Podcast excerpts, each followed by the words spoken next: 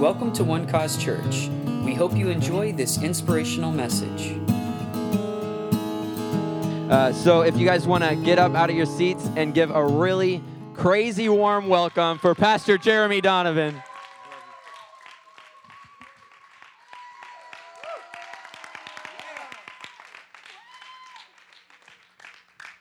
Thank you guys. Thank you so much. Man, it's good to be here.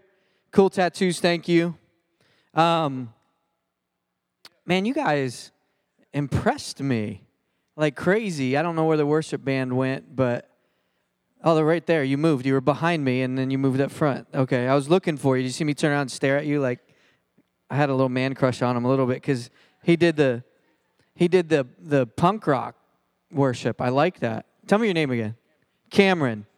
I love it. And you know, I, I get to travel quite a bit and um, get to see a lot. And it's very rare that you see a church with their own DNA, I guess you'd say, you know. Um, I got to sit with Russell. Do you know who Russell Evans is? If you heard of Planetshakers, he, uh, yeah, he awesome, awesome worship. And he told me one time, and I'm still, I'm trying to do it with our youth group, but he said, he said people get upset with me when I come and plant a church in their city because all of their people quickly come over to my church. And he said, I don't understand why they get upset though, because they've been singing our heart to their people for years. Because we sound like them, we sing their words, we sing. And so I just feel like I was supposed to tell you, man, that you have your own sound. And I hope that you're writing music because I feel like for this to go to the next level, it has a lot to do with the worship band.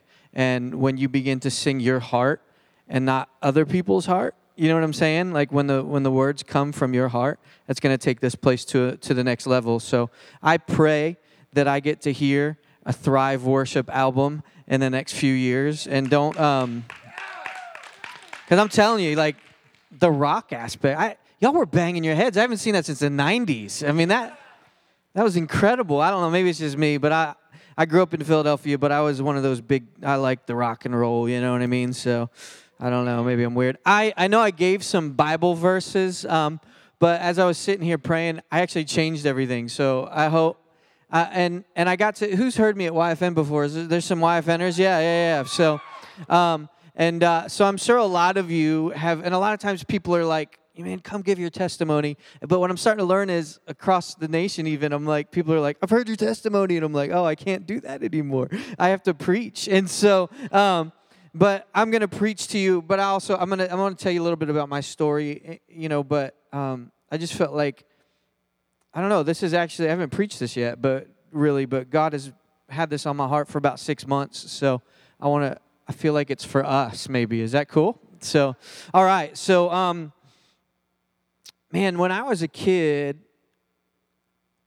I, I grew up like like like they said. Pastor Nathan said, uh, and by the way, the Holler family, I love you guys. Thank you. Uh, yeah, I saw you can tell a Holler, but you guys are legends, man. It's an honor to be at this pulpit. So thank you for for having me. I love the Holler family and Pastor. Would you give it up for your youth pastor? I mean, seriously, Pastor Nathan, unbelievable. Um, so anyway, yeah, I, have been in Dallas. I'm in South Dallas, and I feel like we should be friends because we're literally on opposite ends of the city. So if we're friends, maybe we can like meet in the middle and just save the whole city. Amen. So, um, but I'm in Cedar Hill, which is which is literally the exact opposite of the city. I mean, it's just uh, of Dallas. Uh, do you guys consider yourself Dallas? You're, praise the Lord, no more construction in McKinney. Amen. Woo! That was like 12 years on that highway. I mean, literally, it was unbelievable. I'm like, this must be a union job. These guys are taking forever.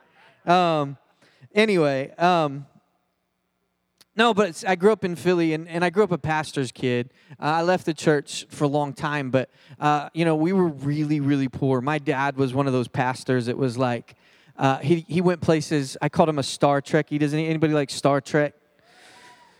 Two of you and me. All right, so um, but anyway, you know, I call him a Star Trekkie because he'd go where nobody else would go. And so we'd go into these inner city churches. Um, and we were in an inner city church in Philadelphia for most of my life. I spent a few years in Louisville.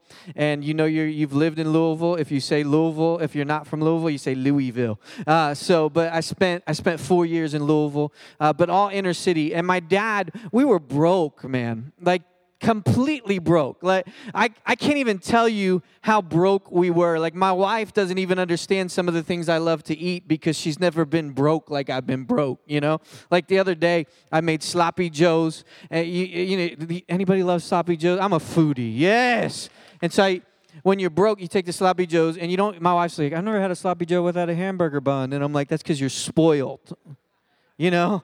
Uh, like you, the, we, we used to just get regular bread because we couldn't afford the hamburger buns you know what i mean? And then, and then we'd put the potato chips on top and make a big sloppy joe salad and just if you've never had sloppy joes with potato chips on top you're missing out on the world okay?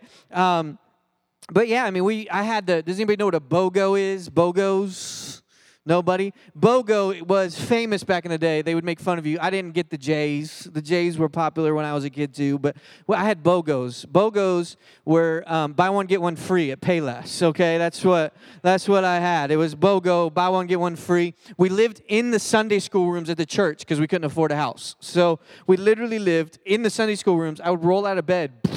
And people would come in and go to Sunday school in my room. It was weird. Um, still to this day, and I can't find it anywhere, but still to this day, because they've changed it. But back in the day, you would actually go wait in what they called a welfare line, and you would wait for hours in this line, and you'd get milk and cheese and all that. And I'm telling you what, y'all have never had cheese until you've had government cheese. I'm just telling you the truth. I mean, the government cheese is unbelievable. I mean, it makes, I can't even tell it it, it like and it's weird though. It's not like real cheese. Like it comes in a really long block you know and you can literally bend it and like make sculptures out of it and everything. I don't know why they do it that i think it's so it can spend years in like government but it's like it's just weird but it's the best cheese. It's like velveeta but from heaven. I mean it, it, i don't even know how else to explain it. It's just the best cheese ever and uh, I wanted to read to you from the Bible this this interest. It's in Judges chapter seven. Has anybody heard of Gideon? Anybody heard of Gideon? Yeah. And uh, this this has been just like messing me up, man. But let's let's read a little bit of, of the Gideon story. And if you turn in your Bibles on your phone, I'm I'm one of those pastors. I get it. You have Bibles on your phones, so feel free to use your phone if you want to.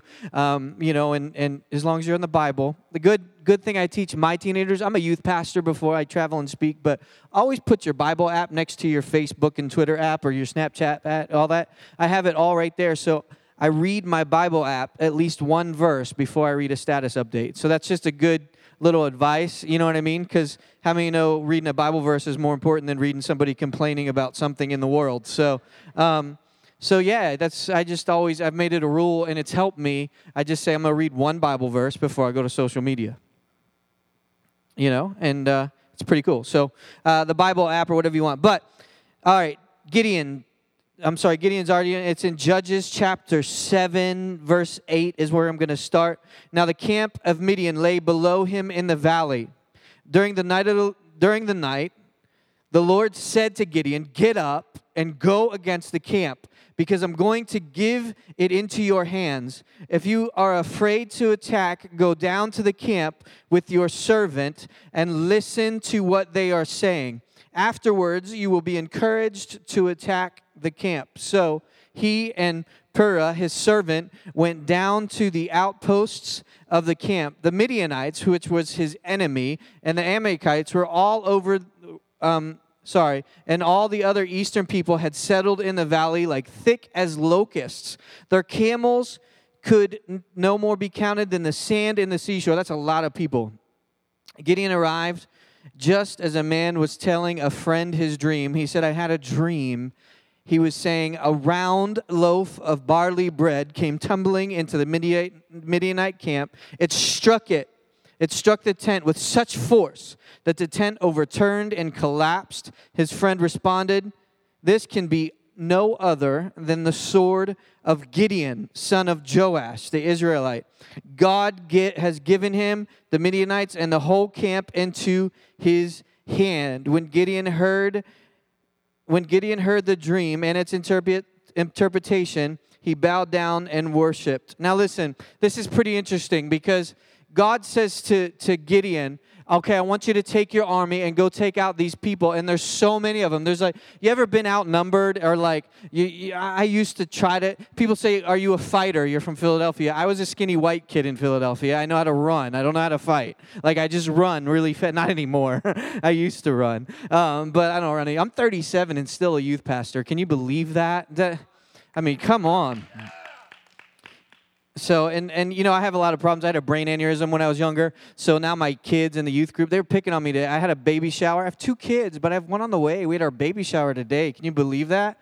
Unbelievable. My wife still thinks I'm hot, and so um, but yeah, she's having a baby in two months. I'm 37. Y'all may say it was great when she came home and said, "Baby, I'm pregnant." I'm like, no. How did that happen? That was a joke. Um, I know how it happened. Um, but anyway, um, so God speaks to Gideon.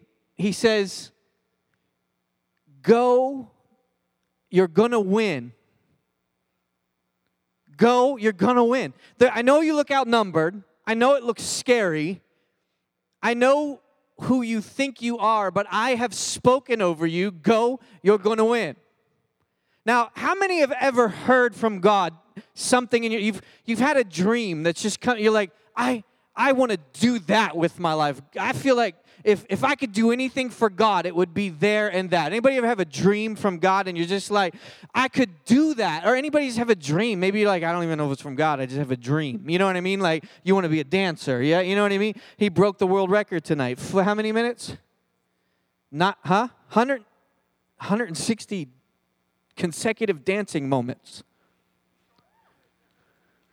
It's amazing. we don't really know if that's a world record, but we're going to say it, right? I mean, yeah, yeah. So it's the McKinney world record, so there. Um, but God speaks to Gideon, but Gideon, now I, I've been there. I, I've been there because because God said to me when I was in rehab, He said, uh, Jeremy, I want you to go be a pastor. and I'm like, I heard it. You know what I mean? Like, you hear it in your heart. And, and, let me explain. You see, I was a pastor's kid that went totally insane. At 16 years old, I moved out of my house. I left the church. I became a really, really crazy drug addict. I mean, you want to talk about crazy? They literally, eh, some people are like, what do you mean by crazy drug addict? I was in seven mental institutions, okay? From 16 to 21, I was in seven mental institutions. And this is what I've learned crazy is good. Is it, does anybody remember the duck? Can anybody do the duck with me? Nobody? You remember the duck? Okay, this is the duck. I'll teach you guys. It's really fun because I've learned that crazy can be good. Crazy can be really good. So, this is what I mean because I know we've all been there before when you're walking down the hallway in school and you see somebody waving at you. You know what I'm saying? And you're like, oh man, I'm so popular right now, you know? And you see them waving and you just, you just wave back and then you realize they're not waving at you. You've been there, and you're like, oh man. And so this is what I've learned. When I do something stupid like that, I just outweigh it with crazy, you know? Because nobody's stupid in the room, but we all do stupid things. And so I just literally outweigh it with crazy. So they're waving, and I'm waving back, and then they start making fun of you, like, ah, he thought he was, well, I was waving at him. And so I do the duck. This is what it is. This is this will get you out of any stupid situation. Literally, just take take your hand. Go ahead, take your hand. Put it out like this. Take your hand, put it out like this. It's okay. Yeah, take your hand. Now you just take it and you put it on your forehead. And when you do something stupid, you just look at the person, you just go, ah! like that. And it it changes. I just call it the duck. It changes the whole situation. Like they're waving and they're making fun at you, and you just ah! like that, and they're just like, whoa! Best friends. Yo, nice to meet you. It's so good to see, you know, and all of a sudden they're good friends with you. People are afraid of crazy people, you know? And so you just you just change it up a little bit. I mean, it even works. I mean, you could just be crazy, but because people think Christians are crazy. Do you know people think Christians are crazy? And so this is what I teach my daughter. Um, I tell her to be crazy when she gets older. I have we we've adopted a daughter. She's 19, uh, and she's she's my Mexican daughter. We we adopted her when she was 16, um, and then my daughter. My, my biological daughter's 10, and I tell them, I say, listen, this is going to help you girls. I say, listen, someday there's going to be what I call somebody I want to kill. Okay? This is what I call a teenage boy, okay? And these these teenage boys are going to try to take you, I don't know, let's say the prom. You know, or something like that. Or they're going to try to take you on a date or or to church. Yeah, I know what y'all are doing. And so no, I'm just kidding. But um and I always tell them just just if they ever try to get you alone in a car or anything like that, don't try to explain to them anything.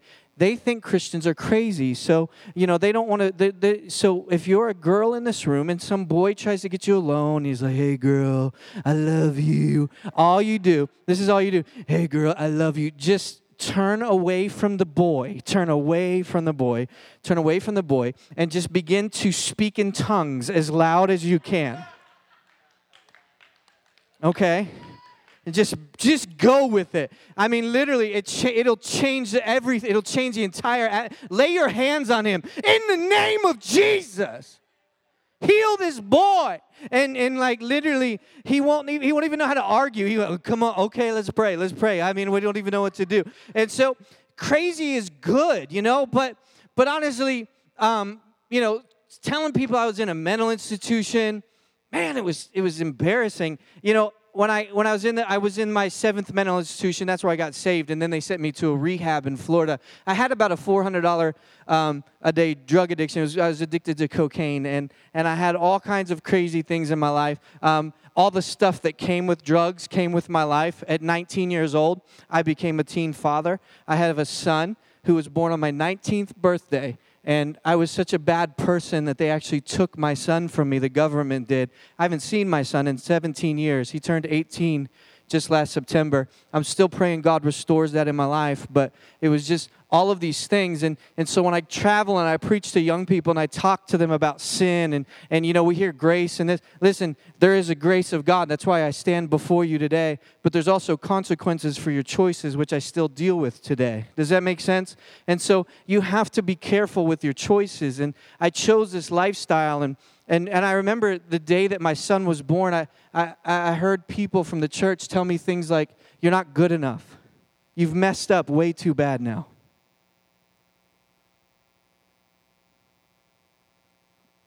You've messed up way too bad.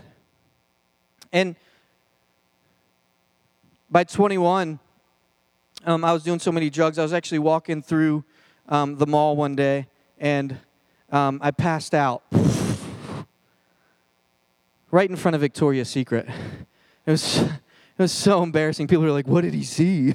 you know, and and it was just like, man. And I woke up and I'm like, "Oh my gosh, what's wrong?" And people are like, "They called the they we called the ambulance." And and I'm like one of those guys. I'm like, I don't want to go to the hospital, so I'm like, I'm fine. And I got up and I walked to my car and I passed out again. And and uh, when I was in my car, I don't know how long it was, but I woke up and I had throw up all over me. And uh, when I passed out, it was in the middle of the afternoon. It was nighttime when I woke up. So I don't know how long I was out. But at that point, I said, you know what? Maybe they were right. Maybe I should go to the hospital. And so drove myself to the hospital, and I had a brain aneurysm. Um, that if you don't know what a brain aneurysm is, it's it's literally where the blood vessel in your head explodes. And so um, they they had to go in and do brain surgery. I'm, I'm to this day I'm peripherally blind. They this is what happened. Um, they said we got to do brain surgery. A lot of people are like, "You're bald." I'm like, "Thanks." Is anybody scared of bald people? My wife tells me she's scared of bald people. It's a thing. I don't know. I, there's literally a fear of bald people. Did you know that? And so, um, and so, and I'm like, that's not fair because I, I didn't choose this way. This just happened, you know? Just fell out one day. Um, I took really good care of my hair too as a young person. and, and it just it was just rude. Every day I'd get up and like two or three more giving up on me, and I'm like, you guys are jerks, man, just giving up on me like that, you know. Um, and but they say you're bald. You have brain surgery. Where's your scar? And uh, literally, what they did was they actually went up through my leg um, with a microscope through my heart into my brain, and they tied off a part of my brain with platinum coils. Um, it's pretty crazy. And so when people are like, "Where's your scar from brain surgery?" I'm like, "Okay."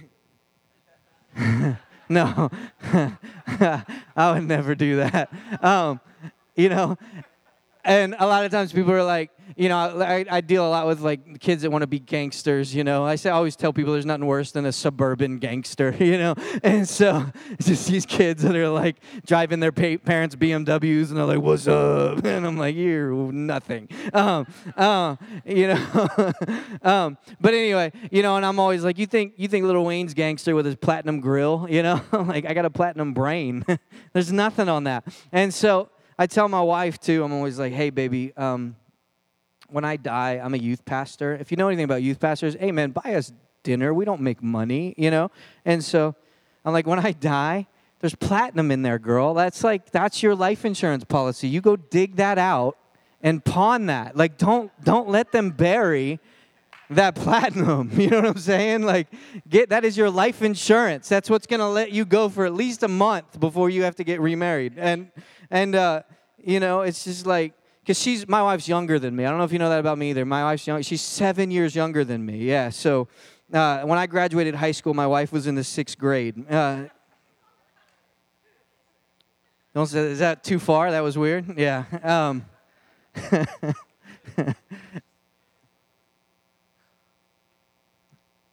so I, I literally, and this is a crazy thing because my parents are good people. I literally made all of these choices that completely destroyed my life. And and you know, there's reasons behind it. There was pain in my life. There was things that that that I dealt with that um, you know that came out later on in life that I was so angry about. People always said, "Why were you? Why were you?" Um, such an angry kid, a drug addict. And, you know, when I was younger, I was molested as a kid, and I never told anybody about that. And it was just this pain, and I just felt like from from all of that i was trying to numb myself as a person and and and i, I just i didn't believe that god would actually care for a person like me and when i was sitting in that rehab in florida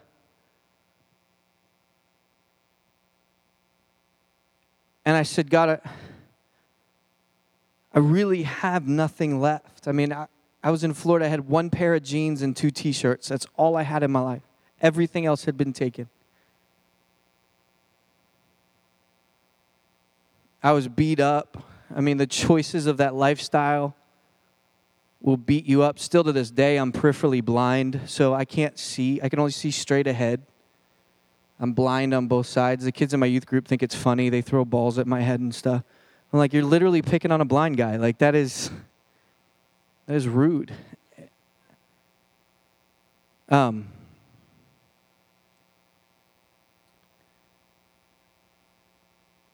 and when I was reading this, it hit me with Gideon. I, I thought, okay, so he heard from God, but God was like, okay, if you don't believe that, then go see it.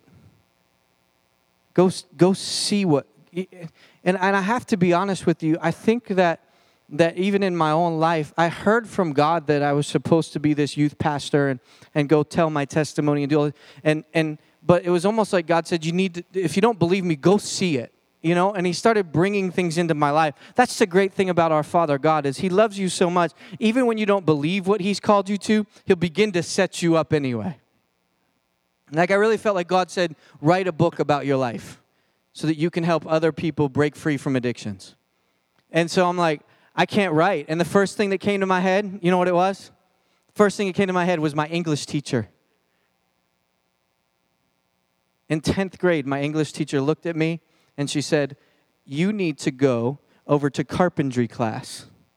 And I, am like, you do, listen, if you know anything about me, the last place I need to be is near a hammer or anything like that. You know what I mean? I'm just not one of those people, you know? My wife's like, something's wrong with the car. It's making noises. I'm like, turn up the radio. I don't know. I can't, I don't know how to fix that, you know? Just turn up the radio so you don't hear it. And so um, I don't know how to fix things, you know? And so, um, but she said, you need to go to carpentry class. This is my English teacher. I said, why? And she goes, because you're literally the worst writer I've ever seen in my life. Like, your grammar is horrible, and you have the worst penmanship I've ever seen. And I'm like, well, I'm on drugs. I mean, what do you want? But when I felt like the Lord said, I want you to write a book, you know what I heard? 10 years later, even though it was 10 years later, I heard my English teacher in my ear, You are the worst writer I've ever seen. And so God said, I want you to write a book. And I'm like, Whatever. and it was almost like God, like Gideon, said, Hey, listen, if you don't believe it, I'll show you. And he brought in this lady. It was so weird. This 70 year old lady comes into our youth ministry. She's literally, and she goes, I'd like to volunteer in the youth ministry. And she's like, little 70 year old lady. I was like, Oh, she wants to volunteer. That's so sweet. You're never going to relate to these kids, lady. Like, never. I had no idea. You know what I mean? I just judged a book by the cover. And honestly, Norma Jean has become one of the greatest youth pastors I know. She's still at the church I was at in Oklahoma. Uh, but I said, What do you do for a living? She goes, Actually, believe it or not, I don't tell a lot of people. And I said, Why? And she said, uh, It's just people don't understand it. And I said, Well, what do you do? And she said, I ghostwrite. I've ghostwritten 70 books. And I'm like, what? God just told me to write a book. And she's like, well, let's do it. What are you scared of? And I'm like, well, I was told I was the worst writer in the world. So, so it was like God showed me. Do you understand what I'm saying? And so I did. I wrote a book. I wrote a book. I published a book. I published a book and it's a cool book. It's a good book. And and what I learned was is even though I'm a really bad writer, there's these things called editors. and they are awesome people. And so she would like edit my book and I'd be I'd be reading my book and I'm like that's not even a word and I'd google it and it was really a word and she made me sound smart. So I published my book and the first person that got my book when it came off the press? My English teacher, I mailed it to her. I was like, and I signed it from the worst writer in the world. so God says to Gideon, He says, He says, go. If you don't believe me, if you don't believe you, can, can you imagine? Have you ever seen something so big that you're like, I could never do that? And God said, if you don't believe me, just Go see, I'll prove it to you. So he goes down, and this was the part that hit me. There's all these bad people, and then one of them comes out of it and he says, he says, I had this weird dream. And his friend goes, What's the dream? He said, This, this loaf of barley bread rolled down the hill and took out the tent. And the other guy goes, Oh my goodness, that's Gideon. Gideon's going to destroy us. The camels are far, they're, we have, we have millions of camels, but he's going to kill them all. Poor camels. And I, I read this and I said, this guy's a bad guy. Like he's not he's not interpreting God's dream, is he? Like what's going on here that like this guy isn't like a prophet or something, is he? How is he interpreting this dream? What is it about this dream that he could interpret it this way so quickly? Like it just hit him like just just boom like, "Hey, there it is. Like, it's Gideon. And the other guy was like, Whoa, it's Gideon. He's going to kill us. And Gideon's in the bushes with his, and he's like, Oh my goodness. They already see that I'm coming. That's the great thing about God is like when he calls you to do something, he's already you don't have to worry about tomorrow. He's already there preparing the way. You know what I'm saying? Like he's already there. And and this is what I learned. I went and read this I went and read and, and studied into this barley loaf. And, and here's the thing about this barley loaf. I just pictured this like, because I'm a, like I said, I'm a foodie. So I pictured like Texas Roadhouse bread, like rolling down the hill with the butter. And, and I'm just chasing it like, yeah, that was what, that's what would destroy me. I just lay there that's how you would beat me. I would just lay there and eat the bread until I die, you know? Anybody else do that at Texas Roadhouse? It's unbelievable. Their steaks aren't even that good. I just go for the bread, you know?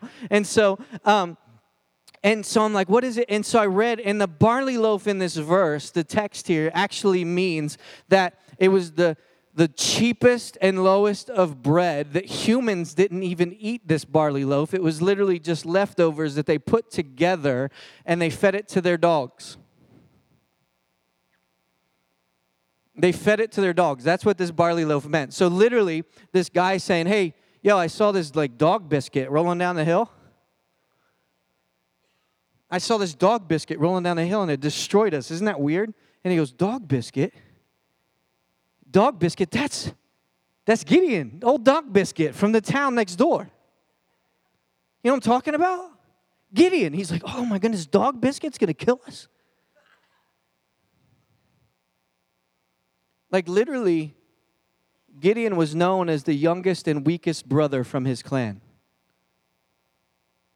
Gideon was known as somebody that you didn't have to be afraid of. Gideon was known as the least of the least. Like these guys weren't dream interpretators. They were literally looking at this piece of dog food and they're like, that's dog biscuit, the guy we used to make fun of.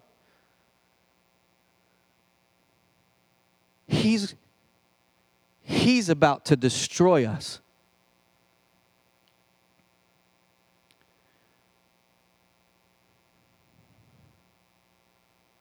Kind of reminds me of Jesus in John chapter 1 when he was rounding up his disciples and they said, Is Jesus, is Jesus of Nazareth.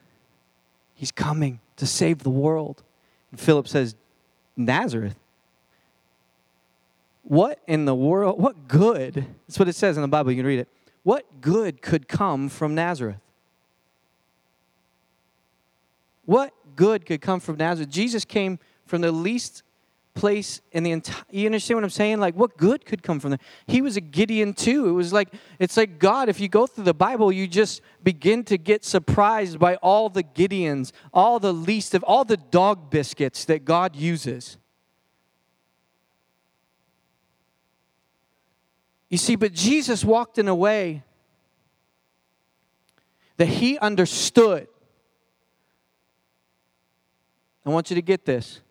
It did not matter where Jesus was from. It really didn't even matter where Jesus was going. Jesus wasn't powerful because of where he came from or where he was going. He was powerful because he knew who he was. Gideon didn't destroy the Midianites because he was the weakest. He didn't destroy the Midianites even because he saw that he was going to. He destroyed the Midianites because he began to realize who he was in God. You see, people called him dog biscuit, God called him the conqueror.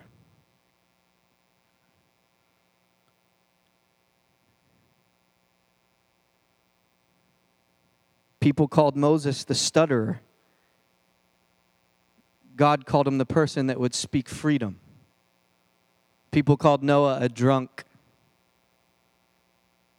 God called him the person that would save humanity.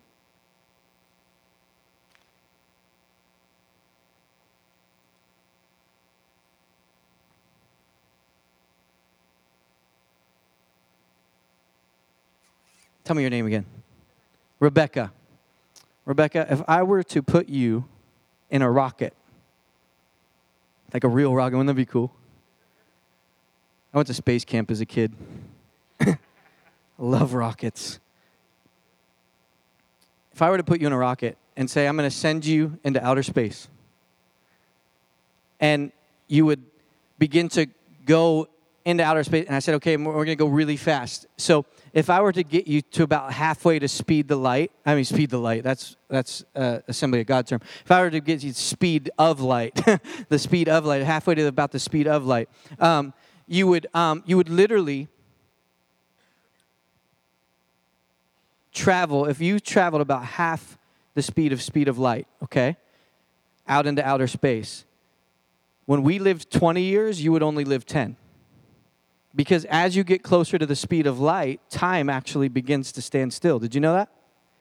And then as you get closer to the speed of light, literally, mass and matter begins to protrude forward. So, mass, so you would begin to change as you got faster. You would begin to protrude forward. That's why I always tell people I'm not fat, I'm just moving really fast.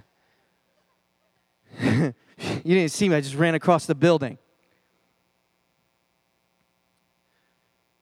And then as you would hit speed of light, time would literally, instead of speeding up, would stand still. It's scientifically proven. So literally, time can stand still. And this is the great thing about Jesus is, is Jesus says, when Abraham was, I am. He wasn't speaking bad English. He was saying, I'm above all time. I can do it. Even scientifically, I can do it. I'm above all time. So, literally, tonight, Jesus is above all time. So, literally, tonight, even though people may have said something about you, even maybe though you've looked at, at a situation in your life or where you're from or, or, or what somebody's spoken over you. You see, people spoke over me everything. He's crazy. He's a drug addict. He failed as a father. There's something wrong with him. There is no way. I still have people to this day in Philadelphia that go, There is no way he can be a pastor. I've been a pastor for 13 years. And they're still saying, There's no way he can be a pastor. There's just no way. What a mess up. I can't wait. I'm going to wait till he messes up again.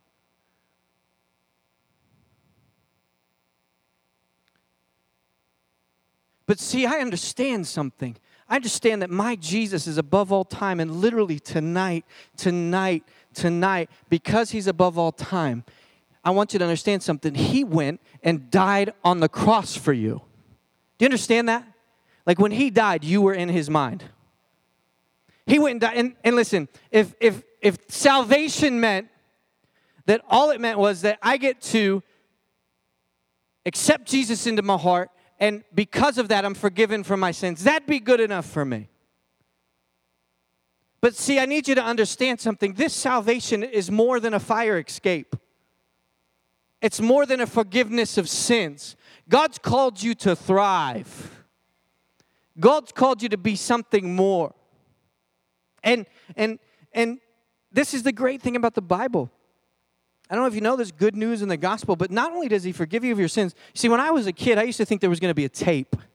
I thought there was going to be a tape, and when I get to heaven, Jesus would push play, and all of my stuff that I've done in my life would begin to play, and my mom and my grandmother would be there. I'd be like, let me explain that one. but the Bible says that when when you accept Jesus into your life that your sins are remembered no more. So if there was a tape, it's been erased. That's good news. That's good news, but it gets better. It gets better. Check this out the Bible says that when you accept Jesus into your life, that he clothes you in his righteousness. So not only does he forgive you of everything you've ever done, forget everything you've ever done, but he clothes you in his righteousness so that when you stand before God, you look as good and as holy and as righteous as Jesus himself. You've been clothed. So when I get to heaven, I'm going to look like Jesus. And God's gonna go, wow, you're you, you're that good. I'm gonna be like, hey, you wrote the book, man. I mean, I'll take it, you know?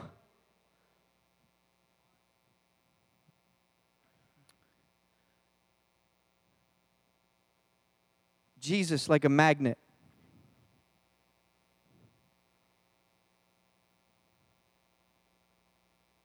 It's really unbelievable because he's above all time. Jesus like a magnet hangs from the cross and He can literally see you as you sit in this room tonight. He can literally see you as He hangs from the cross because there is no time with Jesus. And all of your dirt and all of your junk and everything upon your life that you have right now, everything that people have spoken over you, like a magnet, He literally takes all of that and He puts it onto Himself and He dies for you. And He says, You don't need any of that. I'll take that. You take what I want to give you.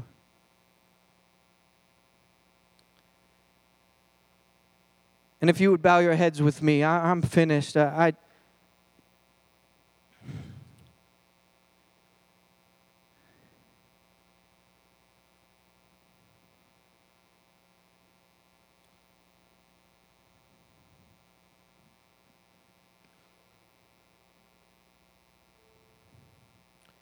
You see, now when people say, Weren't you a drug addict? Isn't that, isn't that Jeremy the dog biscuit? Isn't that the failure as a father? I get to say, No, no, no, no, no, no. Maybe that's what people called me, but God calls me a son. I've been forgiven and I can live my dreams. I don't even think I'm that good.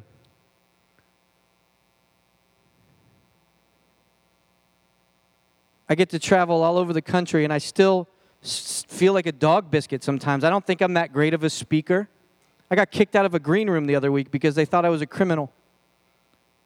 I'm like, no, I'm the guest speaker. I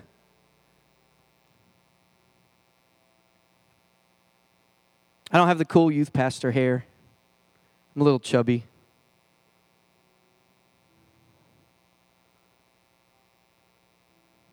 I have tattoos. I'm blind. I have metal in my foot, so I can't run. I grew up a poor kid in Philadelphia and nobody's ever handed me anything.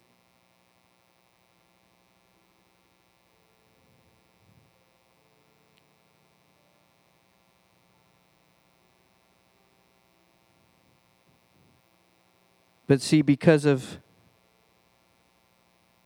Jesus, I'm a really good father now. I have three beautiful kids, one on the way. I'm a good pastor. Because of Jesus, I get to travel around, and this year I'll speak to probably 40,000 young people because of Jesus, I got to write a book, even though people said I was the worst writer in the world. Because of Jesus, I've lived my dreams. And I'm 37 years old. My mission now is to come back to young people and say, listen, I did it, you can too. Not because of what people have said, not because of what you see yourself as, but because of what Jesus sees you as. See, Jesus sees you as valuable enough to go to the cross, and He's there right now, and He's simply saying, Whatever you think disqualifies you, let me take it.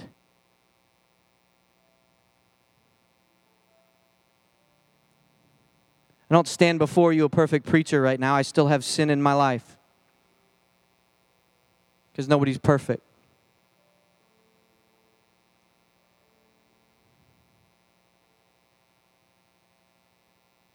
That Jesus loves me, this I know, for the Bible tells me so.